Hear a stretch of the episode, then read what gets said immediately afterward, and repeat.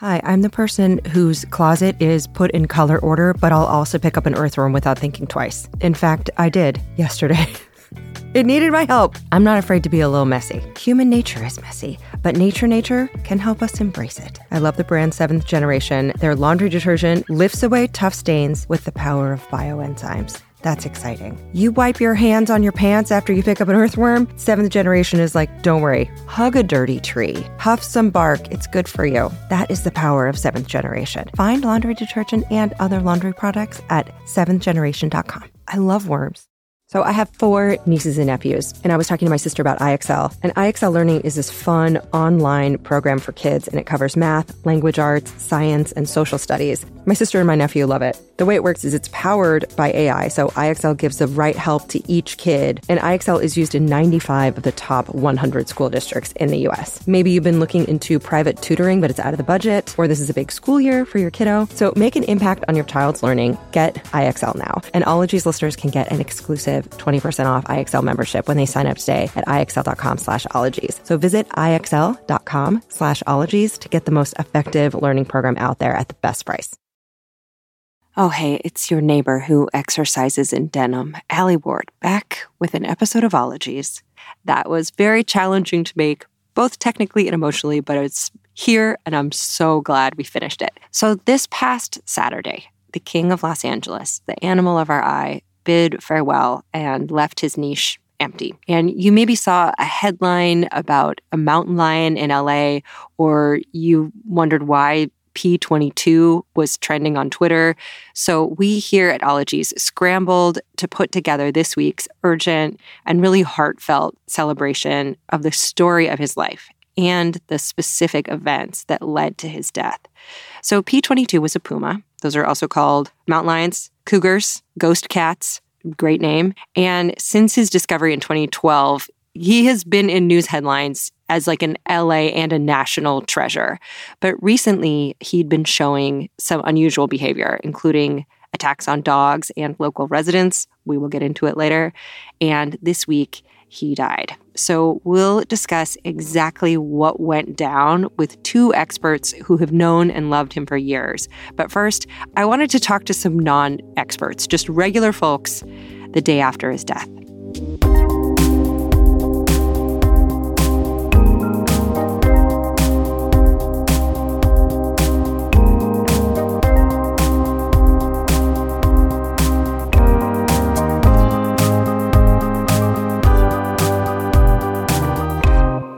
So it's Sunday, December 18th, 2022. It's 49 degrees, which in LA is almost a state of emergency.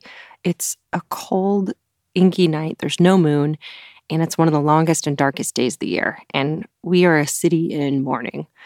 I wanted to hear how other Angelenos were handling the death of America's favorite wildcat. So I went to the Silver Lake area of LA where P22 spent some of his last days. And I just stood in front of a grocery store, kind of like one of those people with clipboards, but instead I just had a hot mic and a lot of social anxiety. Hi, can I ask you a question? It's for a science podcast. Uh, I have to make. I literally have dinner. Don't even on worry stove, about it. Or I totally will. No, it was about P22. Just wondering how people are feeling. It's so sad. Right? Yes. Okay. Really sad. Can I ask you a question for a science podcast? Oh no. Can I ask you guys um, a question for a science podcast? It's pretty quick. Sorry, we don't have time. That's cool. Ouch. I think I gotta talk to drunk people. So I headed to Franklin Avenue, this strip of sidewalk that's usually bustling with improv comedians and couples on Bumble dates and Scientologists. So as you can imagine, uh, these folks tend to be more extroverted. Yeah, so P22 did mean something It to you. certainly did. My name is Casey Shaw, Casey James Shaw. Okay. Instagram, Casey James Shaw underscore acts, Thank you. or just Casey James Shaw on Facebook. I appreciate that. However, Casey Shaw, the man you're listening to at this moment, has been a huge hiker in Griffith Park for the last four years. Ah. And it's always been a huge legend that P22 is out there, the one mountain lion that's out there. Knowing that he's dead sucks because, you know, it's a death of a legend. The legend died, and I, for one, am grieving. Just rest in peace to the beautiful mountain lion. I used to call him Petey because I think that's better than P22. I miss him already. Just a side note so, a few years ago, a local public radio station ran a poll to rename this cougar, offering alternatives such as Felix, uh, Pounce de Leon, and Puma Thurman. And the name that won in a landslide? P22. Because no one needs to rename C3PO Jeremy or anything. P22 is great. Definitely, it's easier with drunk people. kind of an end of an era. Um, yeah. Sad, bittersweet, maybe. I was just asking locals how they feel about P22. Uh, yeah. Heartbroken. Heartbroken. Yeah, um, it's interesting. I saw him not um, not too long ago. Maybe, uh, gosh, I saw him walking out of the driveway. I was walking my dog at maybe two in the morning. Dog had to go, and um, so I saw him coming out of that driveway, and he was so beautiful but it was really scary. I had to pick up my dog and leave, but it's just heartbreaking. Just sad. It's really sad. One guy I talked to on Sunday had just moved from Manhattan and recollected first hearing about P22. I think I was impressed. Yeah. More I, yeah, I was like, cool. I've seen, like, when I see a coyote, I'm like, I get really excited. And the fact that I might see a mountain lion is exciting to me. It is. Yeah. It is. I do have some bad news. He did pass away yesterday. Fuck. I know. I'm so. I was like, oh, I don't want to tell I him. went on a whole roller coaster. I know. It Didn't know existed. existed.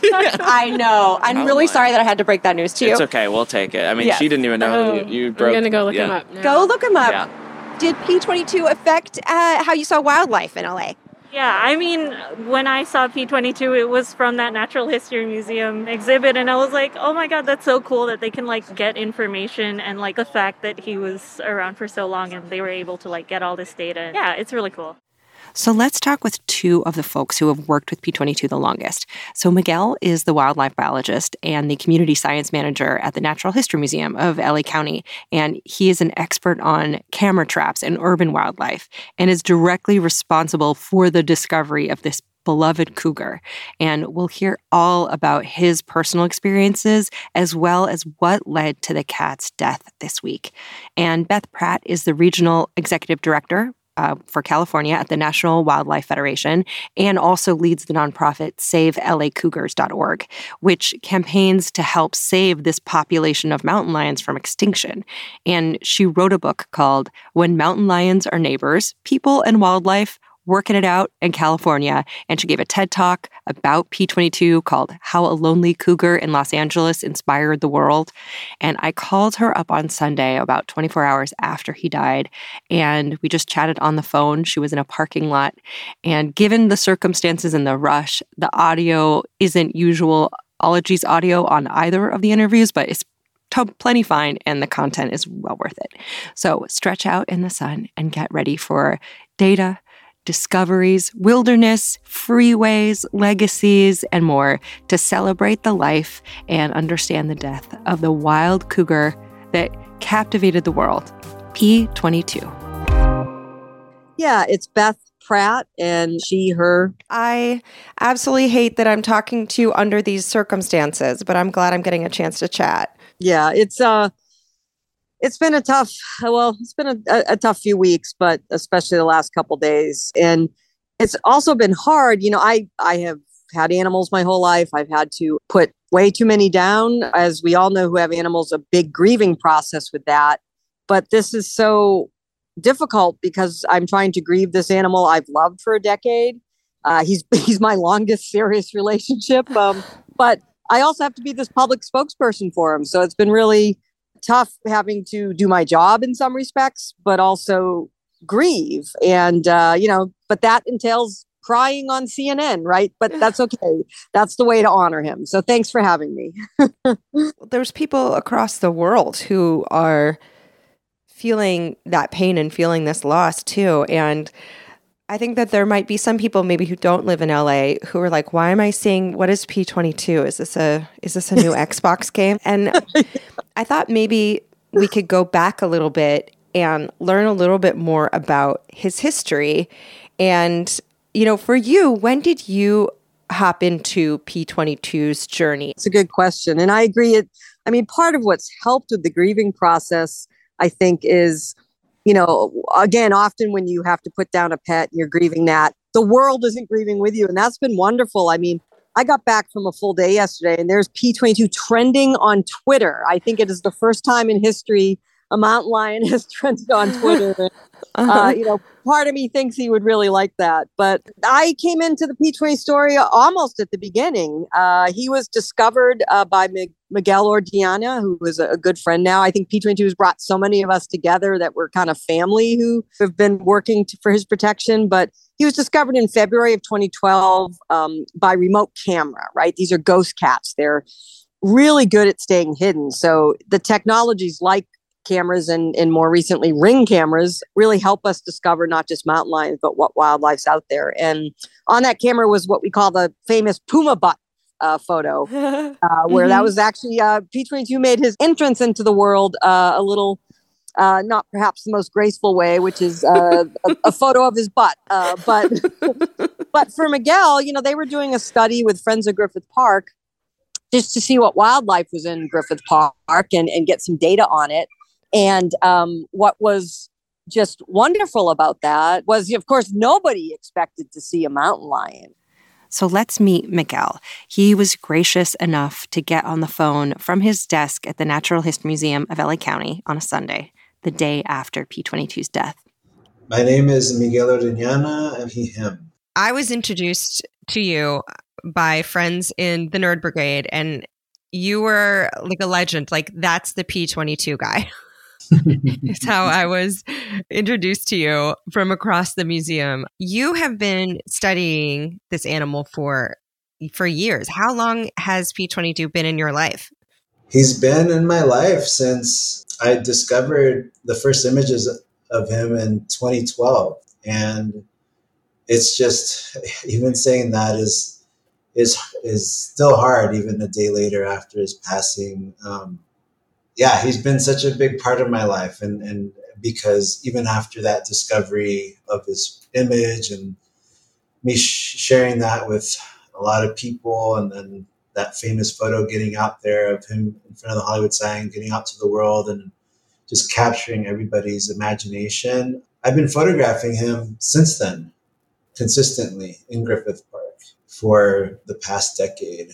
And the motivation for that is just, I love that's, I mean, that's kind of the tool of my, my trade is camera traps for research on carnivores, but it's also a hobby as well. It's just a lot of fun. But in this case, I, I was very committed to it because of him and because I felt like there was this need to kind of get continuous visuals of him, which is hopefully fill in some some gaps here and there about how he's doing that his GPS collar, which gets his locations, isn't always getting. And so I hope a lot of people as well valued just getting photos of him regularly and seeing him and through these beautiful images of he's just a really charismatic subject as far as something to photograph. He's just a beautiful animal and even people that study mountain lions just always kind of looking at mountain lion images acknowledge that he's just a really handsome cat.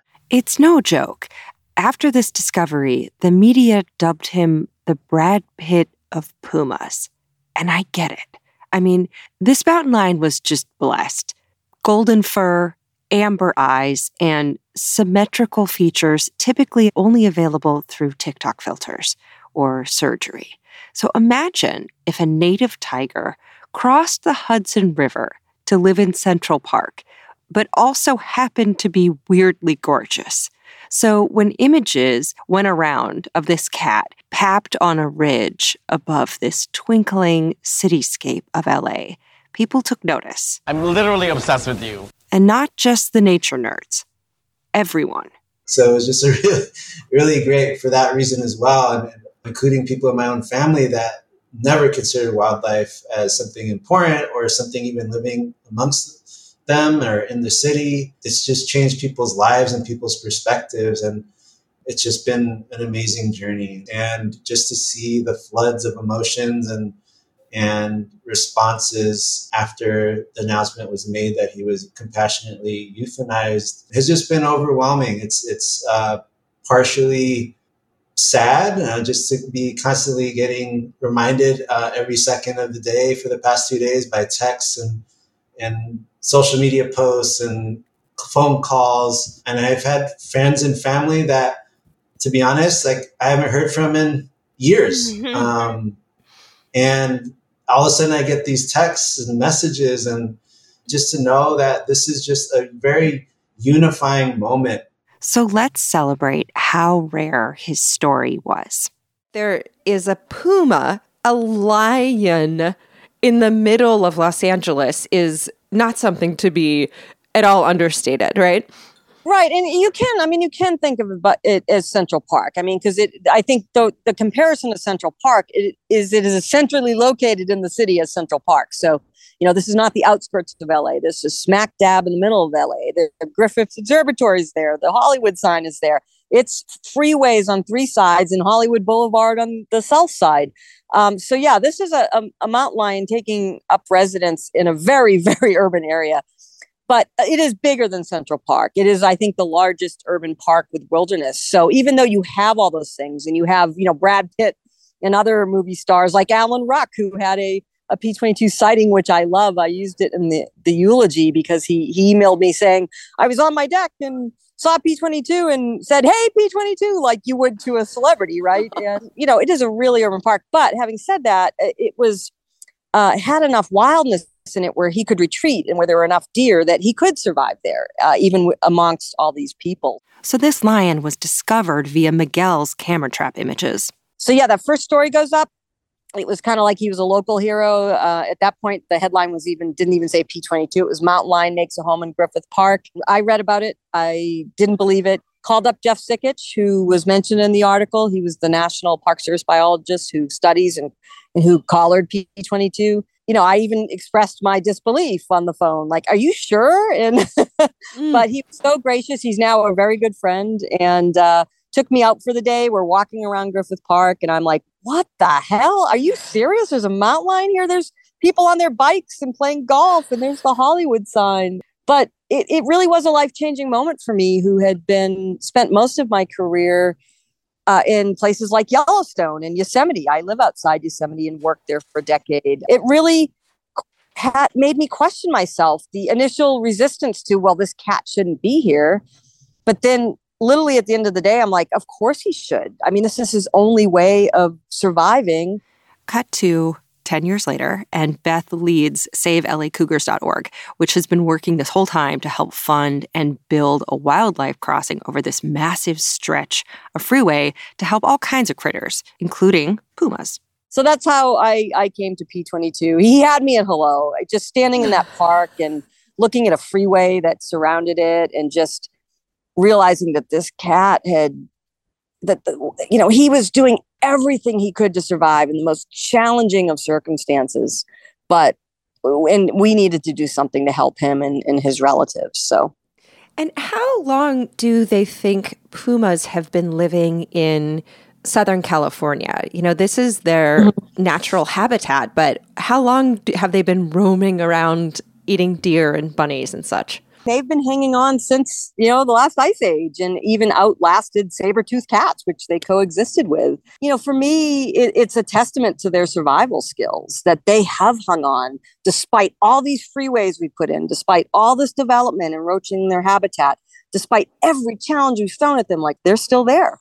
Okay so if you live in la every few months, you might get a relative from another state sending you a link to a national news story about P22, like the time in 2016 when circumstantial evidence pointed to this mountain lion leaping over a nine foot razor wire fence at the nearby LA Zoo and eating an elderly koala named Killarney. Now, typically, this would be a crime punishable by death, but the LA Zoo, situated within Griffith Park, essentially said, like, well, it's P22. You know, mountain lions, will mountain lion. And he was fully acquitted, got away with it. And another year, my dad sent me an early morning text alerting me the P 22 was stationed in a crawl space under some house, and even a tennis ball gun and a beanbag launcher wouldn't spook him away. And LA is giant, but my dad wanted to know if this was close to where I lived. And I had to tell him, uh, yeah, actually, Dad, that line is like four blocks away. It was just up the street. It literally was, which was so thrilling for me. But yes, even the media and the tabloids were kind to P22.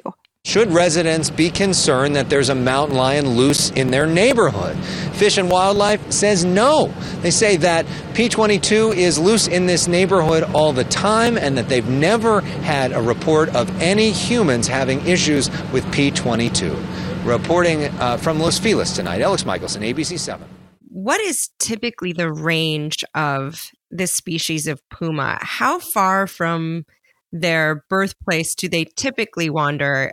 And why was it so staggering to see that first image of him realizing that he was walking among the hills of the Hollywood sign and strolling down Sunset Boulevard and inhabiting Griffith Park? Yeah, typically a male mountain lion, when it reaches adult age, about a year and a half, two years old, the mom basically kicks him out. it's mm-hmm. just too big of a kid to be feeding anymore, especially with limited resources around and in a place like a fragmented ecosystem like the Santa Monica Mountains, they got to find their own food and territory, but also an area where they don't think a large male already occupies. And if they run into a male in that territory, they'll keep moving on. And so that journey can be long. It's called dispersal. But what's unique about his journey is just kind of the context of it, right? Like he was born in the Western Santa Monica Mountains and it's a situation where there's a lot of mountain lions just fighting over space um, because they're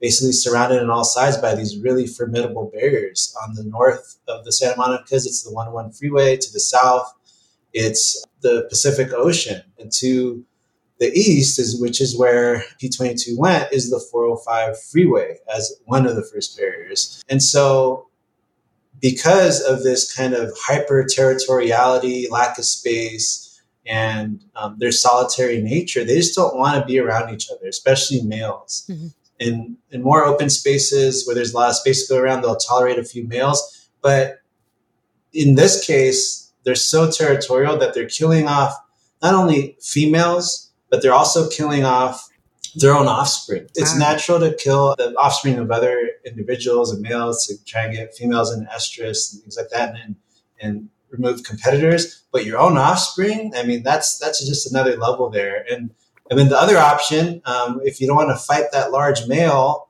that already occupies that territory, is to leave, which is really a hard ask when you have to cross 10 lane freeways like mm. P22 did.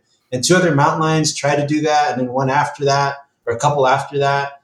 And the first two got killed immediately on the 405 freeway. So he did something just by stepping foot across, or successfully crossing the 405. That was something that was unprecedented. And then the rest of his journey from there was was just kind of just writing the history books, basically. Mm-hmm. Every step he made, crossing through Beverly Hills, Bel Air, all this this this little strip of green space that connected the 405 all the way to the 101 freeway, which is called the Cahuenga Pass. And then he crossed that freeway, the 101 freeway, that separates the rest of Santa Monica Mountains from Griffith Park, which is where he ended up. Just a side note for anyone who lives on the part of Earth that's not LA. So, the 405 is the Voldemort of transportation. Just saying its name raises hackles, it'll curl your shoulders with dread. It is the busiest and most congested freeway in the US, boasts its own Wikipedia page. Now, the term Carmageddon was inspired by our 405, the 405. Also, if you're wondering why Southern Californians use the the, I, I was curious also, and I had to look this up. And apparently, freeways like really got their start down here. And they used to have this really whack numbering system that always changed. So people would just say just the San Diego Freeway or the Hollywood Freeway, just for clarity. And when they cleaned up the naming system in the 70s, each highway finally got its own number, but the the was hard to shake. It stuck around. Hence the 101, the 10. And just a little fun trivia. So in LA, we're all fans of the Dodgers, right? But the Dodgers were known in the late 1800s as the Brooklyn Trolley Dodgers because New Yorkers had to dodge subway cars on their way to work just to make it there alive. People were dying all the time in Brooklyn from the trolley. But the team, the Dodgers, headed west in the late 1950s, but the name stuck. And as it all comes around, P22 was not just the city mascot but a true Dodger in the literal sense.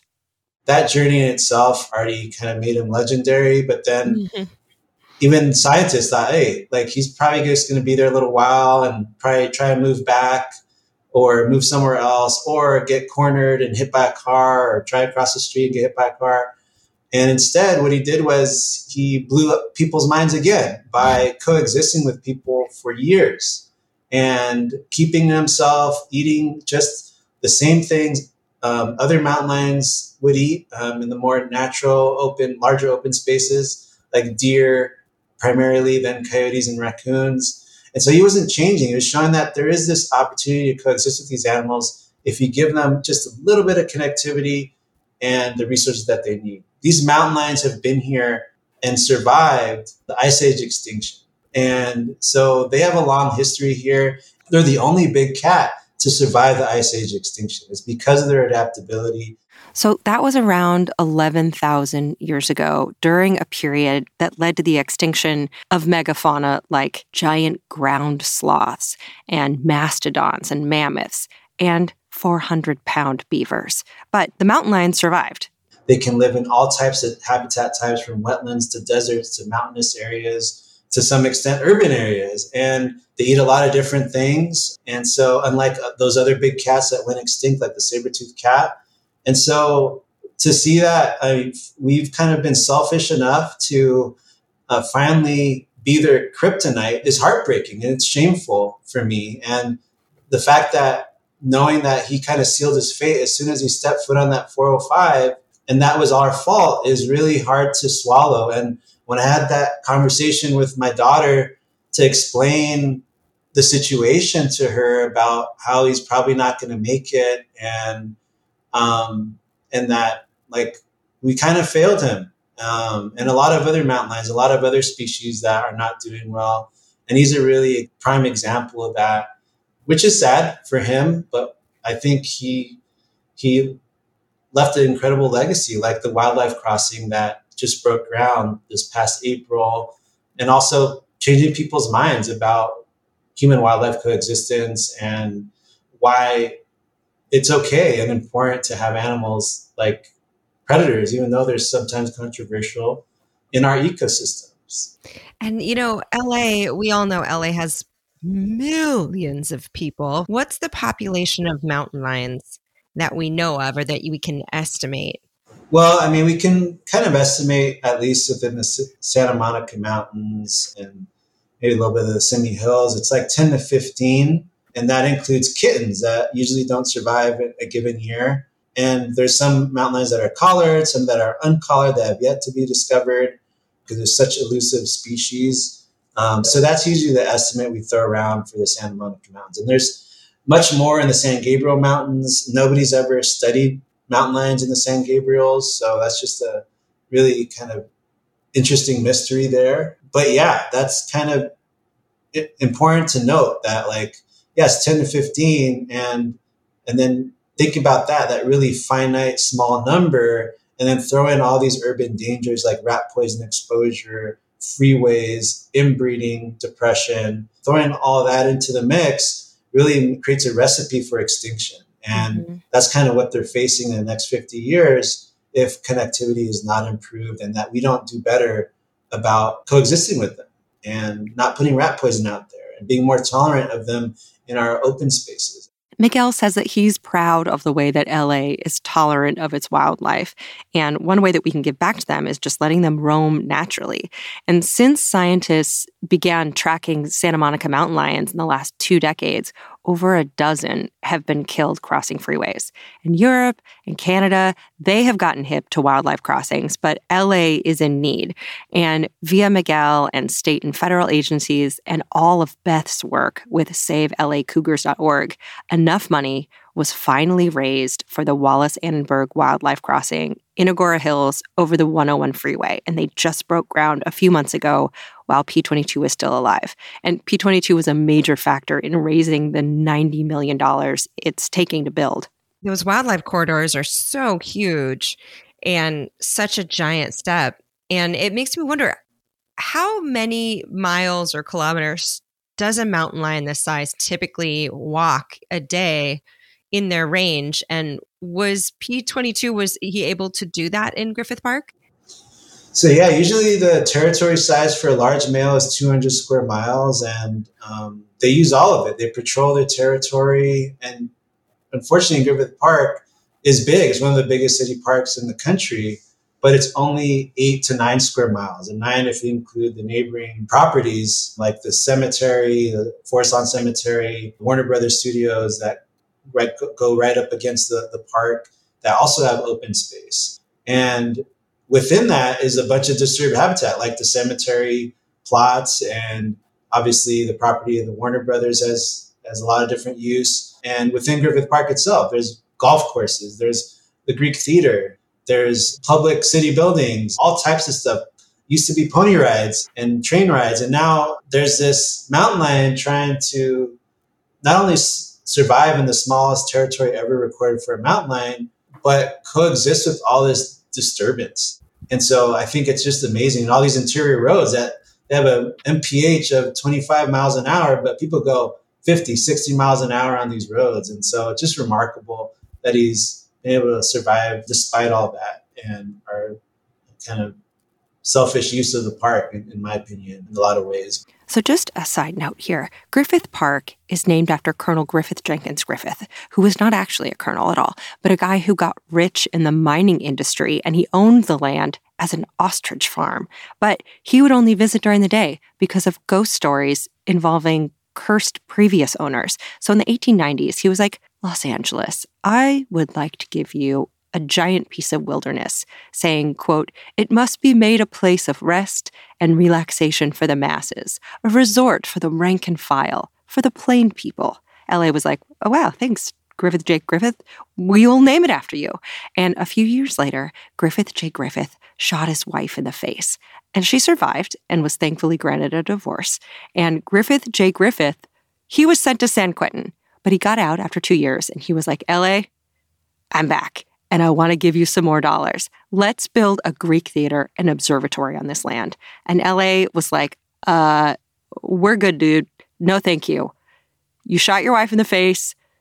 Big yikes. And we are good with the haunted ostrich farm you gave us. Go ahead and keep your money. But Griffith J. Griffith got the last laugh because he left his fortune to the city in his will. And now we have 4,300 acres of playgrounds and trails and a Greek theater and an observatory, wilderness and rattlesnakes and coyotes and lizards, and I love it. What I will say also is because it's so small, you can get from one side to the other in a couple hours. Wow. Or maybe even less than that in search of deer and in search of refuge. And I think he can be at any place at any given time, which is kind of adds to that wonder, right? Like when, mm-hmm. when someone goes on a hike that next morning, like he could literally be just feet away from you, just blending into the dry brush, taking a rest and, and trying to stay out of sight. Or he could just be on the totally the opposite side of the park in the most rugged, remote canyon uh, amongst a bunch of poison oak. So I think that's always something that hopefully inspired people to, to think about this park differently. And, and it's definitely made me think about it differently, and especially as a kid that grew up right outside the park and went to it. That was my connection to nature, my Yosemite. And that's where my mom taught me how to play catch. And we had barbecues. We would hike to the Hollywood sign when we still could do that and bring our pollo loco. And, and my same cousins who just saw it as this place for recreation, hiking and, and adventure and exercise now see it totally differently um, because I would take them on hikes. I would talk to them about P22 and it's, and this, the same park is just now this magical place. So, Griffith Park is this important space in this giant city. But let's go back to the moment this all started and why Miguel is the P22 guy. I've always wanted to hear this story, and now seems like the best time to celebrate this piece of history. That first photo that ushered in this era of P22, I feel like. What was it like for you that moment when you realized that you knew a secret that no one else in the world but you and this lion knew, you know? Yeah, I mean, it was it was life changing, and I can vividly. I have a bad memory, to be honest, but that is something I vividly remember. I remember how hot it was in my apartment. I remember my computer, my desk looked like, and the fact that I had no shoes on and all these types of things because that was just such an amazing moment to me. And I mean, obviously, the birth of my children and my being getting married and meeting my wife and all those other things that um, are at the top of the list um, are definitely there as well. But um, this was just one of those moments, and I mean, I can like I'll, I'll describe it. So I was out in the field that day checking on cameras that had set out as part of the Griffith Park connectivity study, which is this grassroots project. And that's another aspect of this story that just so crazy that this project almost didn't happen that discovered P22. And it was just this passion project of mine and that I was able to recruit two other biologists and a friends group in the Griffith Park was able to support. And then to say, hey, like, I'm Miguel, I'm a biologist, I'm really passionate about this part. It means a lot to me. And now that I have this training, I know that there's a lot that has been understudied in this park and taken for granted. And people listen. And we scraped up whatever we could. I would work on weekends. I had a full time job at the Forest Service at the time. I would go after work and rent an apartment um, right on the edge of Griffith Park um, and would do this uh, on my free time and, and set up cameras. We came together as a team to, to design this study and put these cameras out on potential corridors and the edges of the park in the hopes of proving that Griffith Park is not an island and is this ecosystem that has hope and that people should see as a urban wildlife oasis. And so I put this camera out. We had already started getting images of deer crossing over the freeway using freeway overpasses, going through equestrian tunnels, and then going up to this favorite camera spot that had a great view of the sky right over um, the 101 freeway and right on top of the Ford Amphitheater.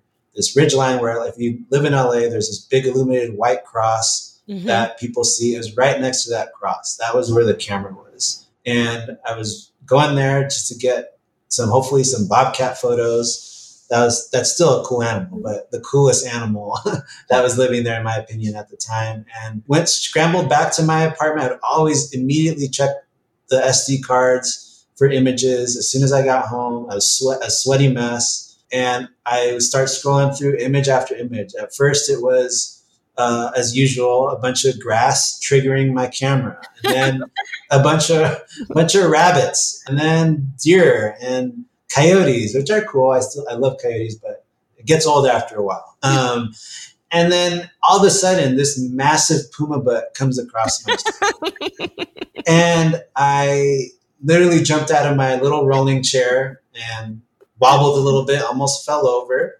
Um, I don't tell people about that clumsy aspect usually, but who cares, right? Um, as soon as I got my balance, I, I was like, what the hell, basically. And I scrolled back to some other images just to refresh my eyes because I knew that pe- someone was walking their Great Dane quite often in front of that camera and neighboring cameras.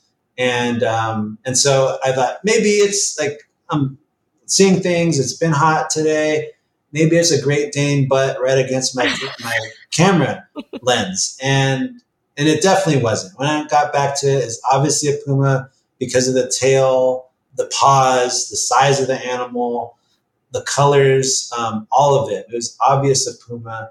I just had this information that I just immediately wanted to share with people. And then I started touching my pockets for my phone and realized that I left it in my car. And I was so upset about myself and was like, I just bolted. I ran out of my apartment barefoot, two blocks, two blocks away. I got lucky I didn't step on some glass bottles or anything. Um, and went to my car, grabbed my phone, called my wife. She didn't pick up. but then my fiance, and um, then I called the other two biologists. Both of them didn't pick up. I had this incredible, like Bigfoot sighting, like experience that I wanted to share with somebody because I knew it was so important and so impactful. Just the fact that a puma made it there, and that, and, be, and the reason for that is because when we were starting the study, people were like, "Why are you wasting your time and your your resources in that?" Griffith Park is just too isolated, too fragmented, and to some um, degree, it is. It is really not suitable for a mountain lion, but people thought it was just this isolated place that a mountain lion would never reach. And then all of a sudden, there's this proof that not only is there connectivity for Griffith Park, but it's it's somehow connected enough for the most space needy, urban sensitive animal out here. And mountain lion made it here, and and that was thought of an, as an impossibility. And so kind of the same as like how people think seeing Bigfoot or La Chupacabra is an impossibility, mm-hmm. and people would send photos trying to kind of keep those rumors floating around, and it would be say, "Hey, I found a mountain lion finally," and it's their cat or their dog or a coyote, and finally we got this proof. And I feel like this is just like so gratifying for me as somebody who really saw a lot more in Griffith Park than the average person from a personal standpoint, and also then as a biologist. And so for for me to finally get that out there, and then that message immediately, as, as finally one of the biologists, Erin Boydston, called me back made me send her the image uh, to so she could see it from her for her own eyes. And then she passed it on to the National Park Service. Wow. And the Park Service then took it from there. They came out to Griffith Park, place they really didn't have any research in before because was, there was no mountain lions there. And it was really far from where they worked in the rest of the Santa Monica Mountains. And to the point where like they needed advice on where like to put a, a trap out for a mountain lion. And so we I knew and my colleague Erin knew about some different properties in the park and they found a place near the reservoir in the park, Hollywood Reservoir.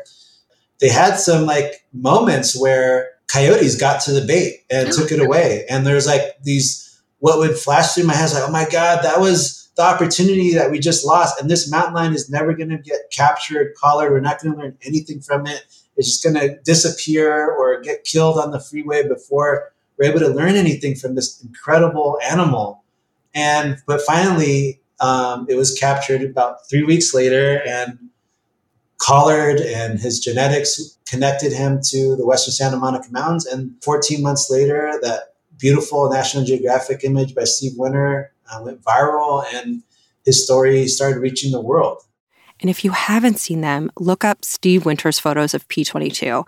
It took him over a year of finagling nocturnal camera traps and working with animal experts to get this one iconic shot of a cougar foregrounded in this halo of light with the Hollywood sign moonlit behind him. It won so many photojournalism prizes and it really put urban wildlife in the spotlight. And I mean, I remember when he was still being looked for and they're hoping to capture him. There are rumors floating around that because this is Griffith Park, because Griffith Park goes against the Hollywood Hills, that this was some exotic pet that escaped from some movie star's mansion. and that the genetics would prove that. And so I'm not going to name any names, but some people that would be embarrassed were, were really saying that. Wow. Um, and so that was incredible to know where he came from. He didn't come from the San Gabriels or the Verdugos or some weird inbred lion that someone had as a pet. It was from, yeah, the West Santa Monica Mountains, confirming that he had this amazing journey. And then after that, we are like, okay, yeah, we're learn hopefully a little bit about him before he dies, uh, how he uses this really urban landscape, but it's too small. It's like a tiny fraction of the size a male mountain lion uses. So he's going to leave. He's going to bolt and get killed and whatever so but i was hoping like every photo i would get like in video i would get i cherished every single one of those. And now they probably count in the hundreds because i never knew which one was my last. Mm-hmm. and for me to have that feeling for the past 10 years was a gift um, that he that he gave me and, and a lot of people. Um, sorry. No no. I've been crying all day about it. um, and so, yeah, I'm just truly grateful, and I hope I can honor that and honor the people that also worked hard to get his message out there. And and do so much um, with his story. Miguel says that P22's journey mirrored his own grandparents, who immigrated from Nicaragua to LA to find a better life for themselves and for their family. And like so many souls who moved to Hollywood as total unknowns, P22 became a living legend. So in 2012, P22 became the 22nd Puma collared and studied by the National Park Service. And it turns out that when they ran the genetics, his father was none other than P001. Hollywood loves a Nepo baby. They are now up to 103 cats that they have wow. tracked at 20 years. I know it's amazing. Now, not all those cats are still alive. Obviously, this is a 20 year study, but you know, to me, it's also phenomenal. You know, it's not just P22 in the Greater Santa Monica Mountains, but that they have studied 103 cats so that was February of 2012. It was it was pretty amazing. I read that headline in the LA Times and I didn't believe it. I thought it was fake news. I was like, there's no way there's a mountain lion in Griffith Park. And, right. Yeah, I mean, what? You know that So it was big news. Oh, speaking of bigness. And what about this size of a mountain lion? When we think of a lion, I think probably most of us think of an African lion or maybe we've seen a lion at the zoo. How big do they get? How big did P22 get? What's and what's their? Uh, well, I guess that's I. I'm asking all my questions. I'm like, and how old are they? And what are they like? Yeah. And what sign are they? And how yeah, many babies? I can, I can do the rapid fire. Sure. Yeah, I think they're Aries. so many um, questions. yeah. Oh, actually, no, they'd be Leo. Their sign is Leo, obviously. Okay, so female pumas give birth anytime between May and October, but just a few weeks ago, news broke that one puma, P99, gave birth to four cubs in late July. And folks, if it was between July 23rd and August 22nd, they are Leos. Huh? How big do they get and what's their typical diet? Do they prefer to take down a deer? Do they tend to live in prides? Yeah, so all good questions. I mean, uh, first of all, yeah, I think their sign is Leo. Um, their prey of choice is deer, mule deer. They evolved to hunt mule deer. Now, having said that, they're cats, and all of us who have cats know that uh, they are opportunistic predators and will take down anything that moves uh, if the opportunity presents itself. I have indoor cats, and I'll tell you, a bug doesn't even make it, you know, that comes in the house. But P22 for, you know, the decade eats deer. So I had to know how many calories a day do mountain lions need? Well, about eight to 10 pounds of meat, and they just eat meat. So that translates to about 4,000 calories a day and about 50 deer a year.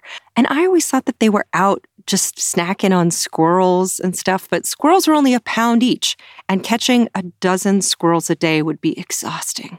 Yeah, they're not big animals. They're, you know, P22, 120, 130 they are kind of the size of a big Rottweiler. You know, they are not African lion size. In other areas, uh, I have seen, you know, uh, mountain lion weights get up to 180, but California, they they tend to stay a little leaner, mainly because we don't have elk and some of the other bigger ungulates, I think, but I'm just guessing on that. And how long can a well fed kitty live? Okay, well, house cats, their lifespan is between 12 to 18 years, but the world record for domestic longevity belongs to a Texas kitty cat named Cream Puff, who lived to be 38 years old and ate broccoli and eggs and turkey bacon and coffee with cream every day and a sip of red wine every few days. She also had a catio and a feline gym and a better life than me. Now, what about wild pumas? I mean, P22 was great grandpa. He was, you know, 12 years old is extremely old for a male mountain lion because usually they will get sort of displaced by a, a male seeking territory. So he was a, a pretty old cat. He was definitely beyond his golden years, if you ask me. And you know, you mentioned he was a great grandpa, but the great irony of that is he probably wasn't, right? Technically speaking. Yeah, I know. You know, what's so sad to me is you know, here's this cat that was just remarkable. I mean, just on on every measure. I mean, that he, you know, wildlife for individuals. I, you know, I have a biology field undergrad, and I'm a science. I consider myself a scientist, even though it's not my day job. But you know, I'm also, I have to say, an animal rights person in some respects. You know, animals are individuals. They have emotions and feelings. And, and I think what's great is science is catching up with proving that what all of us who had dogs and cats, you know, our whole lives knew. And, and P22 is, is no exception. He is different than his counterparts in some respects. He has his own personality. Uh, not every cat would have strolled down Sunset Boulevard. you know, I don't care how desperate. Uh, not every cat would have made that journey. In fact, most of his mountain lion relatives in the Santa Monica Mountains don't make it successfully.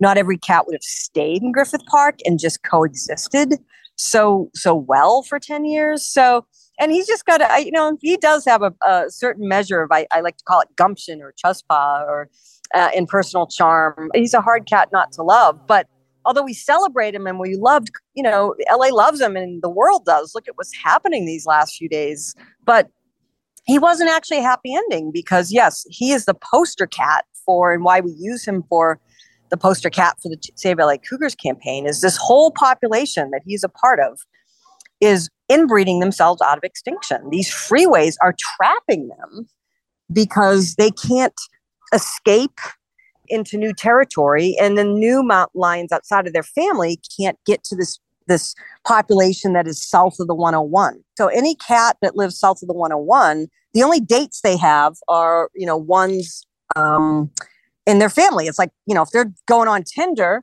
you know they are looking at you know mates swiping and it's their their daughter and great granddaughter, uh. right? So yeah, icky, right? Not ones yeah. you want to pop up for you on Tinder, but that's their only choice. So they're inbreeding themselves out of existence to the point where they're showing birth defects, which is like the warning bell. And that's what the National Park Service research showed. But P22 is the ultimate example of that. He, he's the extreme example of how this impacts breeding. He can't even breed. He's never had a girlfriend. And, mm. uh, you know, I think one of the reasons LA loves him so much is if you are an LA person, you know that that 405 divide impacts your dating life. If, if you know, if, if you, if, yeah, it, it does. If, if you meet somebody and they live on the other side of the 405 it ain't happening uh, too much work so uh, yeah oh my god i lived in eagle rock and had a boyfriend that lived in venice and i literally had to move downtown because yes, the commute yeah. to see each other was like two hours and i was like fine yeah. I'll move downtown.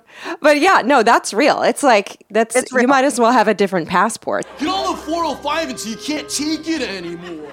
And, you know, on that note, traffic is one of our biggest enemies. And I imagine that the biggest threat is vehicular deaths, right?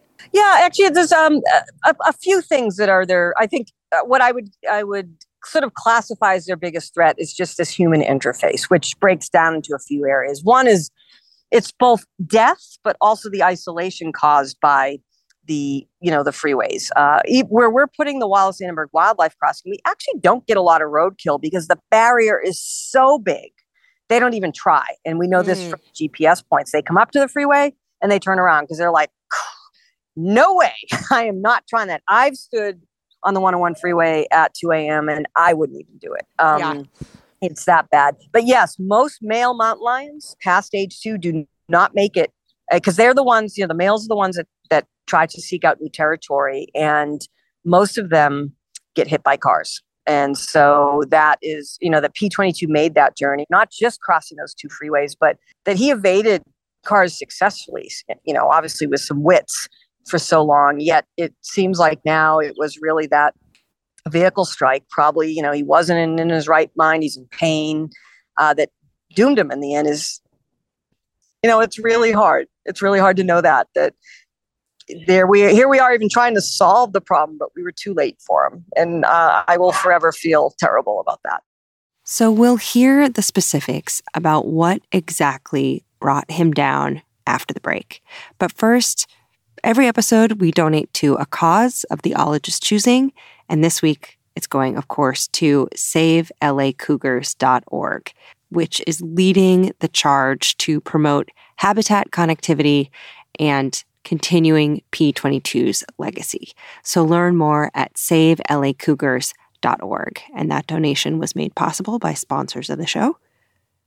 This podcast and my life is brought to you by Squarespace. Do you know that I didn't have a website for forever because I was putting it off because I was scared? And then I heard another podcast talk about Squarespace. I was like, I'm going to give it a shot. I had a website up that day. They have beautiful templates. They host. Squarespace is the all in one website platform for entrepreneurs to stand out and succeed online. Look at me. Even I did it. You can sell products, you can sell your time. They have this guided design system. It's called Squarespace Blueprint. You can select from a layout, there are styling options. You can get your your website discovered with these integrated, optimized SEO tools so people find you when they Google. They also have easy to use payment tools. So, checkout, very easy for customers, which is what you want. There's also Squarespace AI, which can help you explain what your site is about. You can choose your tone. Whether you're a scientist who wants to share your work with the world, whether you are starting up a business selling tiny paintings of tiny bugs, or a choreographer selling dance classes, head to squarespace.com for a free trial. And when you're ready to launch, go to squarespace.com slash ologies to save 10% off your first purchase of a website or a domain. I recommend it to all my friends, even when I'm not recording an ad. Okay. This show is sponsored by BetterHelp. Listen, we're all carrying around just a backpack of stressors and sadnesses. When we keep them all zipped up and the load gets heavier, it can start to affect us negatively. You start to feel misunderstood, sad, resentful. A safe place to unpack that is, you guessed it, therapy. Therapists can help you dump out your bag and work through the heavy garbage that's weighing you down, in my case at least. I've used BetterHelp. They have definitely helped me understand that pushing my feelings down does not actually make them go away, it makes them feel worse. So if you've been thinking about starting therapy, give BetterHelp a try. It's entirely online, it's designed to be convenient and flexible, it's suited to your schedule. You fill out a brief questionnaire to get matched with a licensed therapist. It's so much faster and easier than trying to hunt down a therapist from just online listings and cold calling. That's one thing I love about BetterHelp. And if for any reason you're not vibing with your therapist, you can switch anytime, no additional charge no drama. So unburden yourself and trauma dump onto someone who's trained for this. So get it off your chest with BetterHelp. Visit betterhelp.com slash ologies today to get 10% off your first month. That's betterhelp, H-E-L-P dot com slash ologies. This episode is brought to you by Merrick Pet Care. And y'all know I have a little dog named Gremmy, which is short for Gremlin. And y'all helped me name her. And there's nothing that we like more than seeing her happy, which means tasty dog foods. And Merrick has been crafting high quality dog food for over 30 years. They were founded in Hereford, Texas, but Gremmy doesn't care about that. She cares about smushing her face in it and then licking the bowl. And I don't blame her because they use real ingredients and home style recipes like real Texas beef and sweet potato or Grammy's pot pie. Gremmy's like, Grammy's pot pie. Get away from it. It's mine. I also like that on the bag they show what's in it, and they always use deboned meat, fish, or poultry as the number one ingredient. And I think Gremmy appreciates that. So check out Merrick online or in your local pet store and look for their new packaging with real ingredients shown on the bag and inside it. Yum, yum, yum, yum, yum. You know what's essential to science? It's not a lab coat, it's skepticism. You know me, I'm down rabbit holes, I'm looking at charts, I'm checking conflicts of interest at the bottom of published papers. And this is helpful because it means I don't buy stuff I don't need. And if you're one of me that can spot a too good to be true health hack from like a mile away and you read labels like it's your job, congrats, you're a skeptic. One brand of vitamins that is literally made for us is called Ritual. It's a multivitamin that exceeds our standards. They have clinically backed essential for women 18 plus. It has high quality, traceable ingredients. They're in clean, bioavailable forms. They're also a certified B Corp, female founded. Just today, one of my powerhouse friends was like, ah, found out I'm vitamin D deficient. I was like, yo, ritual, dude. When I forget my multivitamins, there's much less pep in my step. I have noticed. They're also very beautiful. They look like tiny lava lamps with little tiny beads in them. There's actually a scientific reason for this, but I gotta wrap it up. So, no more shady business. Rituals Essential for Women 18 Plus is a multivitamin you can actually trust. Get 25% off your first month at ritual.com slash ologies. Start Ritual or add Essential for Women 18 Plus to your subscription today. That's ritual.com slash ologies for 25% off. Get that D. So let's get to the most recent era of his life and recent developments with this late and great cougar. Did your research or your encounters with him change when technology started changing, when everyone started having a ring doorbell camera?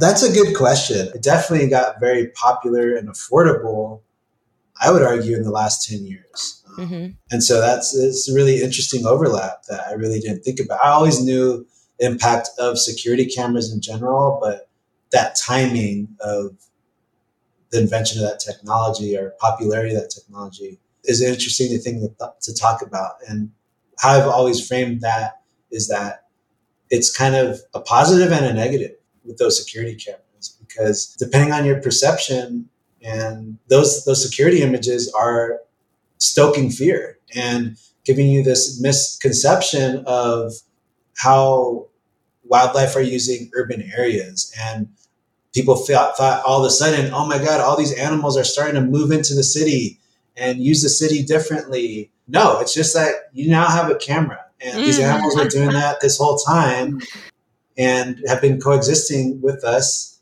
without incident but just now you're seeing it mm-hmm. um, and i hope people most people that have that technology which i've also witnessed are taking it the other way and using it to connect with wildlife and appreciate wildlife and be inspired to conserve those same animals that are walking through their backyard or or in front of their, their house on the street. And it's a privilege. I have a video of a friend of mine that's also a board member on Friends of Griffith Park that was during the lockdown period. Um, she had not even a, a, Nest or one of those ring doorbell cameras, but like one of those nanny cams that I use on my own kids um, in their house, pointed towards their French doors. That just two glass doors. If you don't know what a French door, I just learned mm-hmm. what a French door was. The glass doors that open into their yard, and it was right against the door. And she was working, typing away one night, and all of a sudden, P twenty two walked right against that door and passed by.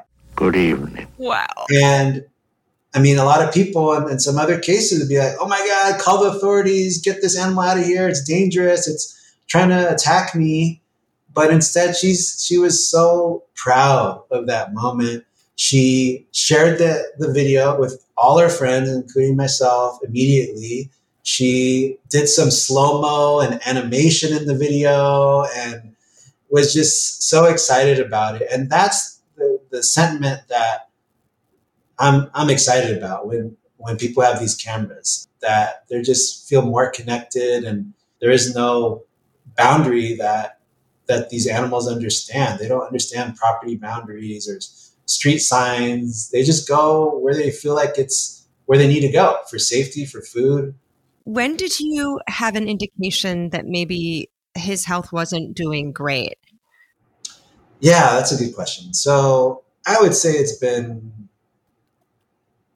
at least a year, if not more. It's hard for me to think about that because sometimes I would get videos of him like with a little bit of a limp or a cut on his hindquarters or something. And that's typical. Um, that happens because they get injured killing a deer. Deer are much bigger than them and they have antlers and hooves and all that kind of stuff. And so you just monitor that and see that it heals. But about a year ago, or maybe a little bit earlier than that, I saw indications that his fur was looking a little thin, especially in the front of his face. And that was really scary because I got some of those first images of him, I think it was 2014, when he did definitely get mange and we confirmed was then connected to rat poison exposure. Mm. And he nearly died from that situation. And in that case, it was a really clear case of mange. He was looked really bad, spotty fur, lesions all over the place, no hair. His tail looked like a pipe cleaner. So that was in 2014. But when they saw more recent images of P22 with mange, Miguel wasn't as concerned. But wait, isn't mange a mite infestation on the skin? That causes those sores and crusting and hair loss? Yes, it is, in case you happen to know about mange. But the rat poison comes into play because rodenticides are anticoagulants. So exposure to it can really tax the immune systems of wild animals, and they can't fight those mites. And lately, P22 did have signs of mange. But in this case, it wasn't as like intense. And so it was just a little spottiness. And I've been studying animals in LA for a long time. So I know what it looks like. Bobcats that I used to help study would get it. And so it's a really common thing, sadly. And anyway, when he got those signs, it was scary. And it seemed like there were moments where he seemed to be recovering a little bit. And even recently, I thought, oh man, he's he's gonna make it through. His fur looks a little bit better. He looks his weight looked decent, and there's evidence of him. He killed deer. But yeah, I think yes, like those first ventures that he had out into the Silver Lake neighborhood, really deep and further out than he'd ever gone before. That was alarming, but I thought when he did it the first time, I was like, okay, he just maybe he really wanted to find a mate that particular night or something. and so that's all that went through my head. But when he kept doing it over and over again, and he still had that mangy kind of look, and that's when like I was like, oh, this may go in a bad direction and may be the beginning of the end. But again, I was hoping that he'd recover from it. He's such a resilient animal that it wasn't never clear that he was just going totally downhill until obviously recently. And biologists from the California Department of Wildlife and the National Park Service noticed that he was going into different neighborhoods and exhibiting un P22 like behavior. It was a little weird for him. Right? Like going after chihuahuas that were on leash. And to some extent, I mean, that is still natural behavior. That's still not a sign of him being dangerous to people. But then that even escalated to the point where he was a little, at least a little bit defensive of the chihuahua that he grabbed. So that mm-hmm. seemed like that was an act of desperation. And it totally made sense for why the CDFW decided to do what they had to do. And NPS as well as they came together and made that really tough decision to capture him and do an evaluation. In November, a dog walker was out with two pooches in the early evening hours, and P22 pounced on the smaller of the two without a sound and killed it. And the dog's owner was interviewed and said at the time, I don't want anything bad to happen to P22. I just want people to be safe out there so that nothing like this happens again. The man's chihuahua was killed, and he still cared about P22. But it did happen again a few weeks later in a different neighborhood, and this time the owner required dozens of stitches for their wounds. So wildlife officials tracked him last week to a backyard in Silver Lake near the Shakespeare Bridge, if you're familiar, and the resident answered a knock at the door and they introduced themselves as wildlife people. And the resident blew them off, saying that she was like on a work call and wasn't interested in donating. And I had to tell her, no, ma'am, we're not fundraising door to door. You have a lion in your backyard. Can we come in? She was like, yeah, you may. So they used a blow dart tranquilizer and then they took P22 into the doctor on December 12th. And obviously, what's also very tragic is that they weren't able to capture him before he got hit by that car. The fact that he got hit as they were trying to capture him for an evaluation is sad because that's always going to be a what if in my head and a lot of other people's head is that if he did not get hit, was there some sort of path forward? Yep. The day before his capture, an anonymous caller reported a late night collision with a mountain lion on this busy Los Feliz Boulevard near Griffith Park at Rowena. So, who else could it have been but P22? And yes, sure enough, data from his radio collar had pinged him right in that area on that night. And the medical evaluation revealed that P22 had recently suffered an injury to one eye and a fractured skull. But now that I think of it and look at all the, the data from the veterinarians based on his kidney and I believe liver failure, it looked like he was his life was coming to an end either way. Mm-hmm. As far as the timeline, who knows? Maybe he would have had a couple days or month or a few months, but he was in serious decline despite that vehicular collision. But that definitely put him over the edge, mm-hmm. which is really sad to think about. But I'm glad that he got the best care in the world by San Diego Zoo Safari Park. I mean, I believe so much in, in that institution. I to the point where I, um, my wife and I got married there. Oh. And we know what they do, and I mean, it's just all these little coincidences make make my make me emotional because the fact that he died right after they raised enough money for the wildlife crossing, and then them finding out that his final kind of place where he's getting world class care was where my wife and I got married. And wow. And then now him eventually going to be coming to the institution that I work at and benefiting research and conservation for many, many years to come through his data of, of his remains. And we're already in talks with how to do that in, in the best way, the most equitable and inclusive way. And they're going to start initial conversations with Indigenous community members that want to do it right. So P22 will continue to be honored. Even in his life, he had his own festival every year in LA, held in Griffith Park in late October, drawing thousands of attendees. Tell me a little bit about P22 Day that would happen every year. And I know that you are well known. If you Google image search you, you will probably see a picture of Beth Pratt holding a cardboard cutout of P22. Um, can you tell me a little bit about the visibility campaign that you wanted to launch and in his honor while he was still with us? Yeah, you know, it's it's I have like I said, he's I think he's my true love. He's definitely the longest hmm. serious relationship I've ever had, and perhaps that we spent almost no time together. you know, is, probably why that was successful. But to me, he was such a symbol. He was life changing for me in that you know 2012 time when I was with Jeff Sikich and in Griffith Park and you know he's telling me about him. He was absolutely life changing to me. And i i knew that that was going to be the same for others right? That that he he stood for something. He and he caused me to change my mind a 30 year you know conservationist and scientist. For me it's the imagination that changes minds. I mean how many endangered species have gone extinct despite you know reams of scientific research? You had to have people people's imaginations and minds change so, to add some SciComm spice to the events, Beth will sometimes wear a radio collar, just like mountain lions, so people can see what it looks like. But she always has a P22 portrait tattooed on her left bicep and a life size two dimensional cutout for photo ops, which has faked me out in so many people's pictures. I'm like, and then I realize it's the cardboard cutout. And so, yeah, we started, I started using him for our Save LA Cougars campaign. I got this cutout, um, the P22 day, and it was it was wondrous because what it also did is it connected all of us around our relationship to him.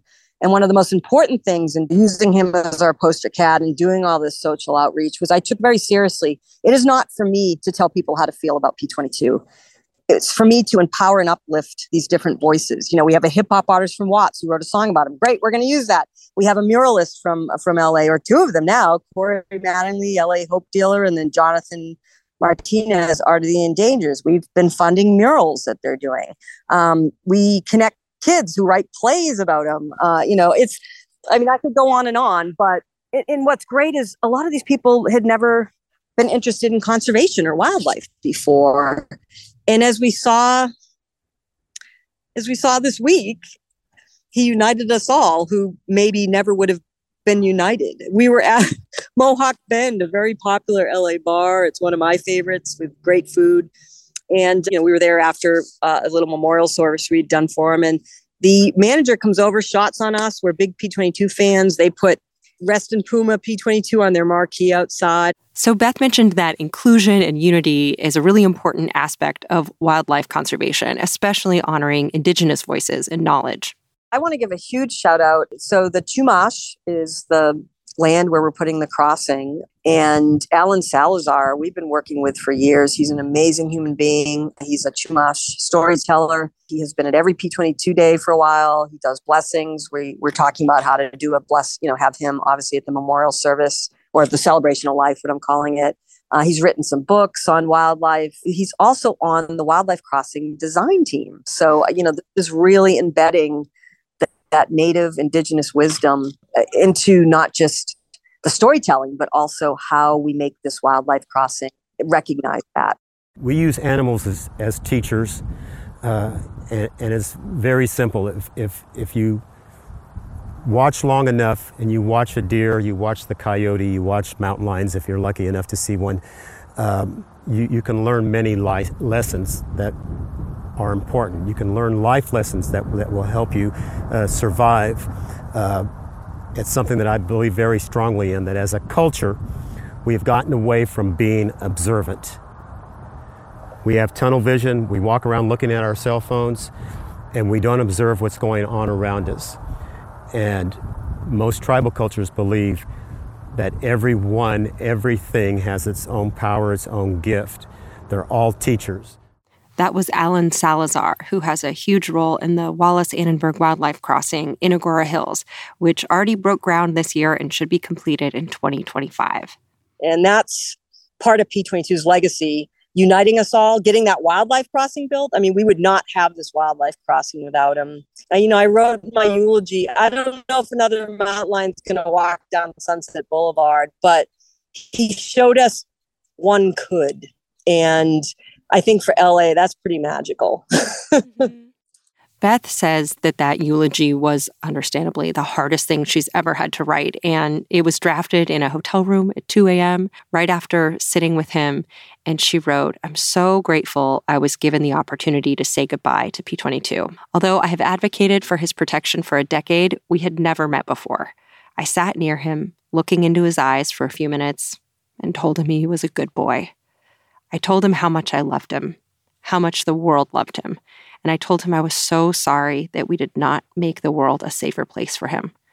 I apologized that despite all I and others who cared for him did, we failed him. I don't have any illusion that my presence or words comforted him, and I left with a great sadness I will carry for the rest of my days. Before I said goodbye, she continued, I sat in a conference room with team members from the California Department of Fish and Wildlife and the team of doctors at the San Diego Zoo Safari Park.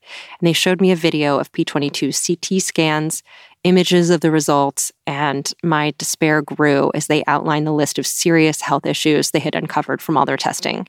Stage 2 kidney failure, a weight of 90 pounds, he normally weighs about 125, head and eye trauma, a hernia causing abdominal organs to fill his chest cavity, an extensive case of parasitic skin infection, heart disease, and more.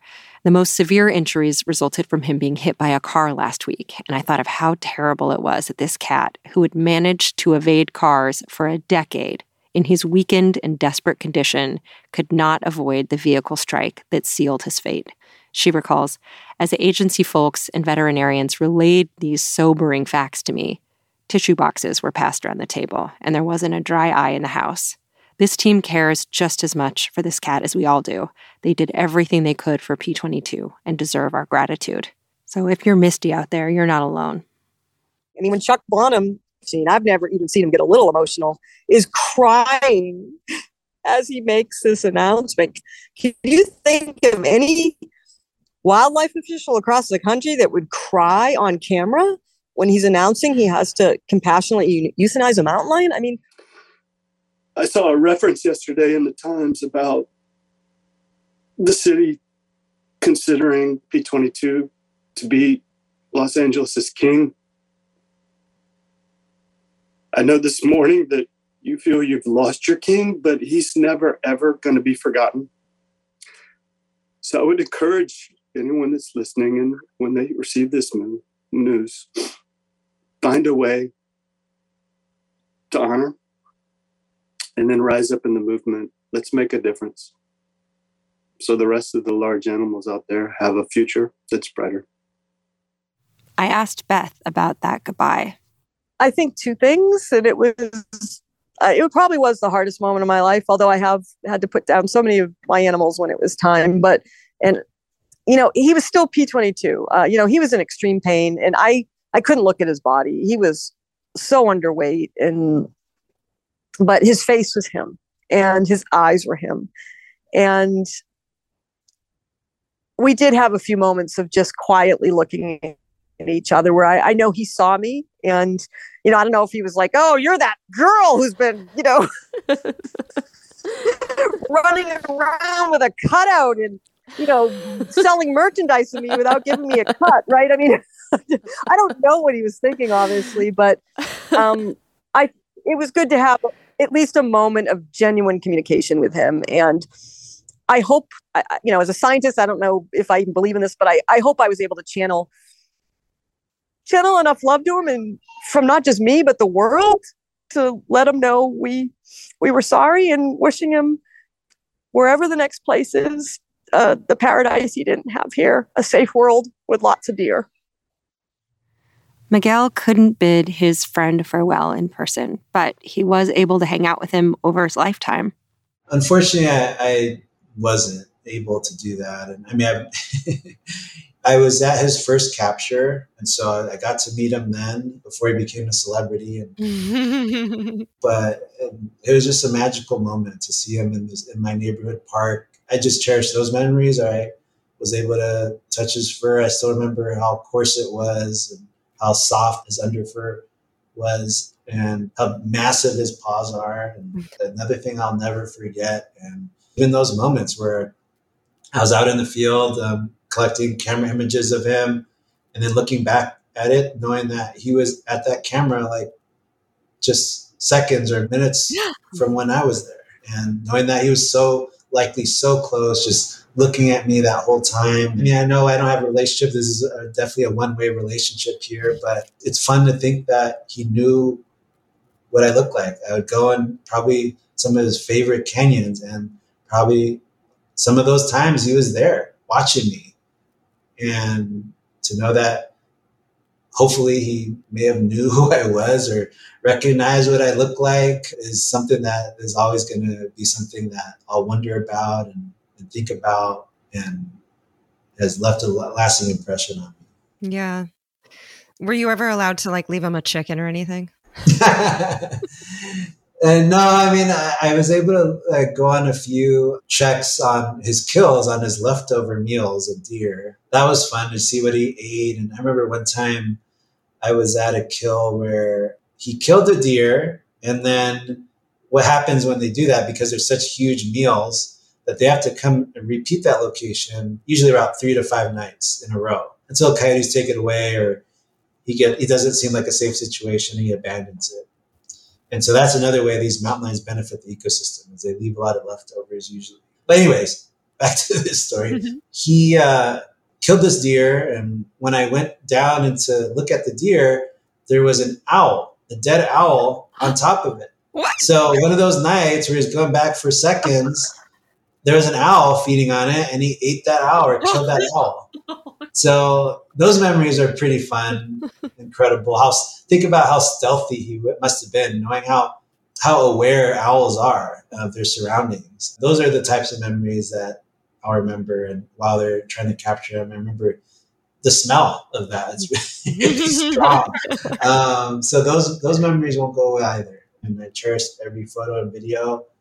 Like now, I'm just trying to do my best to soak them in and remember them even more all the photos, all the conversations, the young kids that heard me talk about P22 that weren't considering a career in conservation before, now majoring that in, in that in college because of what I talked to them about, about P22, uh. that they didn't think that they had a connection to nature. They didn't have a role in this field because they lived in LA.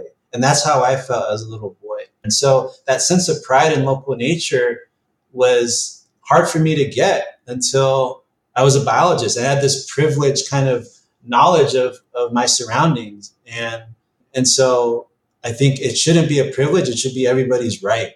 And hopefully that's what our P22 exhibit tells people now when, when they come to the museum and what his story tells people that nature is for everybody. And this conservation work needs everybody for it to be successful so that we can not just support wildlife, but also the people that that live amongst them that are also sometimes marginalized, voiceless, persecuted, just like some of these wildlife species. Mm-hmm. And so, yeah, as a person of color and as a minority within this field, I take that really personally.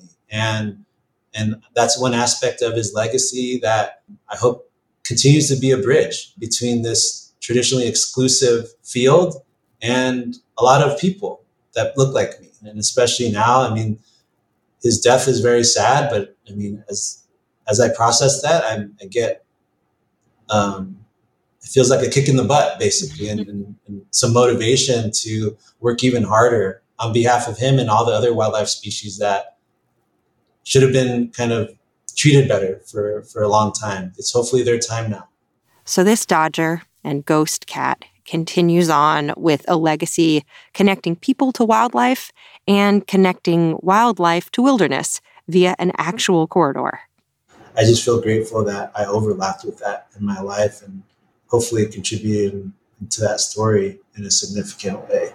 One thing I really learned was that grief is just evidence of love and that that love doesn't go away. Lucky to have loved something so much and to keep loving it, you know? Yeah. Thank you for everything you do and and our hearts are are with you and I can't wait to to see you all to honor him after the new year when his celebration of life happens. I'll be there with a hanky. Oh, so, so ask hardworking people heartfelt questions because their stories are definitely worth sharing. And a link to the social media accounts for Beth and Miguel, and of course for P22, whose account will continue to give updates on his upcoming celebration of life. So look for those in the show notes, as well as a link to savelacougars.org, where you can sign up for email updates too. And we'll have more links up on my site at alieward.com slash ologies slash P22. No dashes between the P and the 22. And I'm at Alie Ward on Twitter and Instagram, and we're at Ologies on both, as well as starting a little bit to TikTok at Ali underscore Ologies. So please say hi there. And thank you to all the patrons who make the show possible at patreon.com slash ologies. You can join for a dollar a month or more. And thank you to everyone getting merch at ologiesmerch.com. And to everyone who leaves a review, I read them all. And I usually read them up top in the intro, but this episode, I just want to get right into it. Um, but thank you, Ali Ward, who left the review, making all the Ali Wards proud. As a fellow Ali Ward, they write, I had to start listening to support the name. I kept listening because this podcast is amazing. It's currently the only podcast I listen to. Signed, Ali Ward. So I, Alie Ward, thank you, Ali Ward. And to all the other Ali Wards out there, hey, we're in this together. Oh, and if you ever do see a mountain lion and you're inspired to go pet its cute little head, don't don't ever do that. Just because we love them does not mean we should approach them. And especially avoid mamas with babies don't even think about it, or ones that are eating. So if you see one coming toward you, you can make yourself bigger and louder, just get more obnoxious, but back away slowly. Don't crouch down and don't run. You want to give the cougar a way to escape because they're pretty shy. They prefer to flee rather than fight much like myself. So just keep that in mind. Also, if you ever spotted P22, leave me a comment on TikTok or Instagram please and thanks because I want to hear about it. And also, one thing, new information to celebrate is that an uncollared mountain lion male has made it into the area of Coldwater Canyon in Los Angeles, which means he made it over the 405. Will he make it over the 101 to Griffith Park? We'll see. He definitely would if there was a wildlife crossing, though. Um, also, thank you to Erin Talbert for adminning the Ologies podcast Facebook group with assists from Shannon Feltus and Bonnie Dutch. Thank you, Emily White from The Wordary for making professional transcripts available, and Kayla Patton for bleeping them. Those are up for free at alieward.com slash ologies dash extras. Kelly Dwyer tweaks our website, and she can design yours. She's linked in the show notes. Susan Hale and Noelle Dilworth handle so much Ologies business from merch to scheduling to operations. Thank you both so much. Mercedes Maitland of Maitland Audio worked long and hard with us to do some amazing editing, and I had to take Mind Jam Media's Jarrett Sleeper out of retirement because this was a biggie.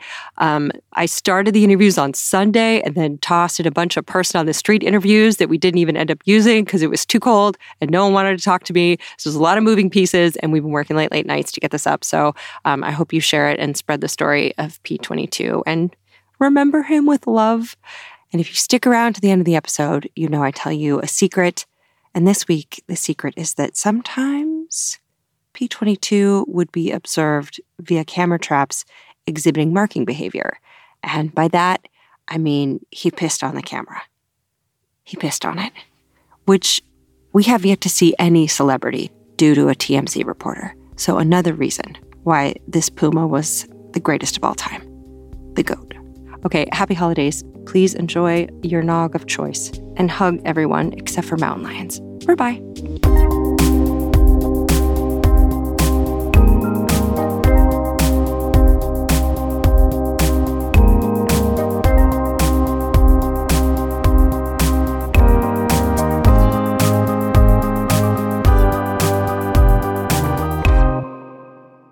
Good night, sweet prince. NetCredit is here to say yes because you're more than a credit score. Apply in minutes and get a decision as soon as the same day. Loans offered by NetCredit or lending partner banks and serviced by NetCredit. Application subject to review and approval. Learn more at netcredit.com/partners. NetCredit. Credit to the people.